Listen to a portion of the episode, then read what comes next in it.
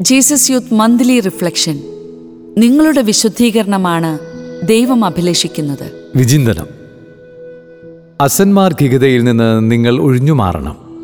അശുദ്ധിയിലേക്കല്ല വിശുദ്ധിയിലേക്കാണ് ദൈവം നമ്മെ വിളിച്ചിരിക്കുന്നത്.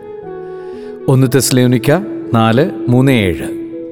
തെസ്ലോനിക്ക സഭയുടെ ആരംഭകാലമായിരുന്നു അത്. പുതുതായി ജ്ഞാനസ്നാനം സ്വീകരിച്ച അവിടുത്തെ വിശ്വാസികൾക്ക് പൗലുസ് ലീഹായുടെ ഈ ആഹ്വാനം ഉൾക്കൊള്ളാൻ ബുദ്ധിമുട്ടുണ്ടായിരുന്നിരിക്കണം.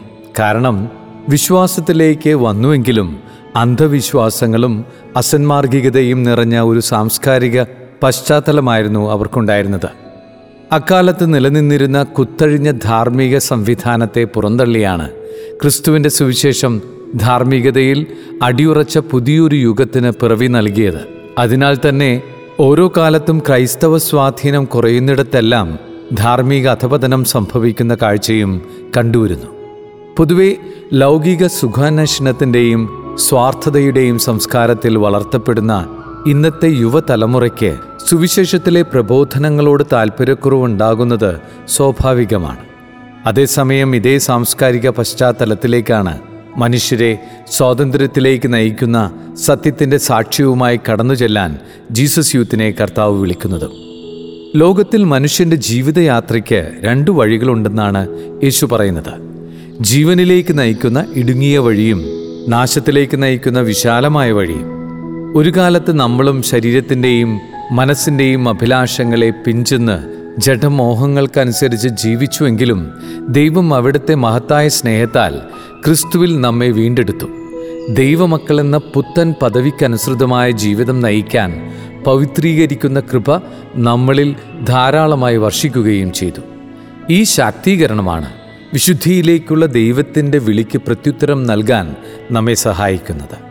എന്നെ ശക്തനാക്കുന്നവനിലൂടെ എല്ലാം ചെയ്യാൻ എനിക്ക് സാധിക്കുമെന്ന വിനയത്തോടും ദൃഢവിശ്വാസത്തോടും കൂടെ പറയാൻ അങ്ങനെ നമുക്ക് സാധിക്കുന്നു. അധാർമികതയിൽ നിന്ന് പ്രത്യേകിച്ച് ലൈംഗിക അധാർമികതയിൽ നിന്ന് ഒഴിഞ്ഞുമാറാനുള്ള ദൈവത്തിന്റെ കൽപ്പനയോട് പ്രത്യുത്തരിക്കണമെങ്കിൽ ശരീരത്തിന്റെ ഇച്ഛകളെ വിശുദ്ധിയിലും മാന്യതയിലും കാത്തുസൂക്ഷിക്കാൻ നാം പഠിച്ചേ മതിയാകും. മനുഷ്യരിൽ ദൈവത്തിന് മഹത്വം നൽകുന്നതും അല്ലാത്തതുമായ അഭിലാഷങ്ങളും വികാരങ്ങളും ഉണ്ടാകാറുണ്ട്. ഇതിൽ ദൈവമഹത്വത്തിന് ഇടയാക്കുന്നവയെ വളർത്താനും മറ്റുള്ളവയെ തടയാനും നാം നിരന്തരമായി അഭ്യസിച്ചുകൊണ്ടിരിക്കണം. ആത്മസംയമനം ജന്മന ലഭിക്കുന്ന ഒരു പുണ്യമല്ല. അത് നമ്മൾ സ്വായത്തമാക്കേണ്ടതാണ്. എന്നാൽ മാത്രമേ തന്റെ യജമാനത്തിയുടെ പ്രലോഭനങ്ങളിൽ നിന്നും ഓടിയകന്ന ജോസഫിനെ പോലെ ആകാൻ നമുക്ക് സാധിക്കൂ. നമ്മൾ അറിയാതെ തന്നെ ഹൃദയത്തിന്റെ ശ്രദ്ധ ആകർഷിക്കുന്ന ഇന്ദ്രിയ സുഖങ്ങളുടെ വശ്യതയാൽ നാം നിരന്തരം പ്രലോഭിപ്പിക്കപ്പെട്ടുകൊണ്ടിരിക്കുകയാണ്. കാഴ്ചകളും ചിന്തകളും ഇന്റർനെറ്റ് ഉപയോഗവുമെല്ലാം അത്യന്തം ശ്രദ്ധയോടെ അല്ലെങ്കിൽ നമ്മളും അപകടകരമായ ചുഴിയിൽപ്പെട്ട് ആഴത്തിലേക്ക് പോകുമെന്നുറപ്പാണ്. തന്റെ ഇച്ഛകളെ നിയന്ത്രിക്കാൻ പഠിക്കാത്തതിൽ ഏസാവ് അതീവ ദുഃഖത്തോട് കരഞ്ഞു. നൈമിഷിക സുഖങ്ങൾക്കായി അവൻ നഷ്ടപ്പെടുത്തിയത് ദൈവത്തിന്റെ അനുഗ്രഹങ്ങളായിരുന്നു. നമ്മൾ ഇത്തരത്തിൽ പരാജയപ്പെടരുതെന്ന് ദൈവം ആഗ്രഹിക്കുന്നു. ഹൃദയത്തെ പരിശുദ്ധിയിൽ കാത്തുസൂക്ഷിക്കാൻ കണ്ണുകളും ചിന്തകളും ഭാവനയും ഓർമ്മയുമെല്ലാം പരിശീലിപ്പിക്കപ്പെടുവാൻ അവിടുന്ന് നമ്മെ പ്രേരിപ്പിക്കുകയും സഹായിക്കുകയും ചെയ്യുന്നുണ്ട്. തങ്ങളുടെ ലൈംഗികതയെ വിശ്വാസത്താലും വിവേകത്താലും നയിക്കുന്നവർ എത്ര ഭാഗ്യമുള്ളവരാണ്. അവർ ഏകസ്ഥരോ വിവാഹിതരോ ആകട്ടെ. അവരിലെ ശാരീരിക അഭിലാഷമാകുന്ന ജലം ദൈവകൃപയും സ്വന്തം പരിശ്രമവും വഴിയായി പരിശുദ്ധവും സ്വയം സമർപ്പിതവുമായ സ്നേഹത്തിന്റെ മേൽത്തരം വീഞ്ഞായി രൂപാന്തരപ്പെടുന്നു. ദൈവം അനന്തമായ സത്യവും നന്മയും സൗന്ദര്യവുമാണ്. ദൈവത്തിലേക്ക് ആകർഷിക്കപ്പെടുന്നവർ ഈ ഗുണങ്ങളിലേക്കും ആകർഷിക്കപ്പെടുന്നു. അതിനാലാണ് സത്യത്തിന്റെ പൂർണതയ്ക്ക് എതിരായിരിക്കുന്ന എല്ലാവിധ അസന്മാർഗികതകളെയും പൗലുസീഹ തള്ളിപ്പറയുന്നത്. നാശത്തിലേക്ക് നയിക്കുന്ന അസന്മാർഗികതയുടെ വിശാലമായ വഴിയിൽ നിന്നും ജീവനിലേക്ക് നയിക്കുന്ന പുതിയ വഴിയിലേക്ക് ഹൃദയം തിരിക്കുവാൻ സ്ലീഹ തന്റെ ലേഖനങ്ങളിലൂടെ നിരന്തരം ആഹ്വാനം ചെയ്യുന്നു.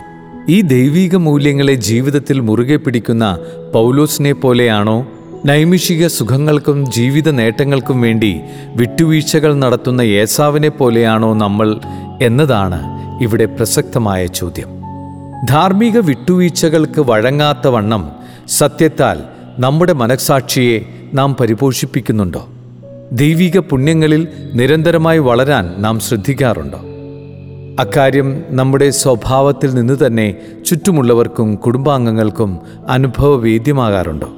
അറിഞ്ഞോ അറിയാതെയോ ലോകം സത്യത്തിനും നന്മയ്ക്കും സൗന്ദര്യത്തിനും വേണ്ടി തിരയുകയാണ്. ഈ ഗുണങ്ങൾ നമ്മുടെ വ്യക്തിജീവിതങ്ങളിൽ പ്രത്യക്ഷമായെങ്കിൽ മാത്രമേ ജീസസ് യൂത്തിലൂടെയും സഭയിലൂടെ തന്നെയും നമുക്ക് ലോകത്തെ ദൈവത്തിന്റെ സത്യത്തിലേക്കും നന്മയിലേക്കും സൗന്ദര്യത്തിലേക്കുമെല്ലാം ആകർഷിക്കാൻ സാധിക്കും. അതെ ദൈവത്തെപ്പോലെ വിശുദ്ധിയുള്ളവരാകുക എന്നതാണ് നമ്മെ സംബന്ധിക്കുന്ന ദൈവഹിതം. ദൈവത്തിനൊത്ത വിശുദ്ധി അതിൽ കുറഞ്ഞതോ അതല്ലാത്തതോ ആയ ഒന്നുമല്ല നമുക്ക് വേണ്ടത്. വിശുദ്ധിയിലേക്കുള്ള ഈ വിളിയെ ഹൃദയപൂർവം ഏറ്റെടുക്കാൻ നമുക്ക് സാധിക്കുമോ?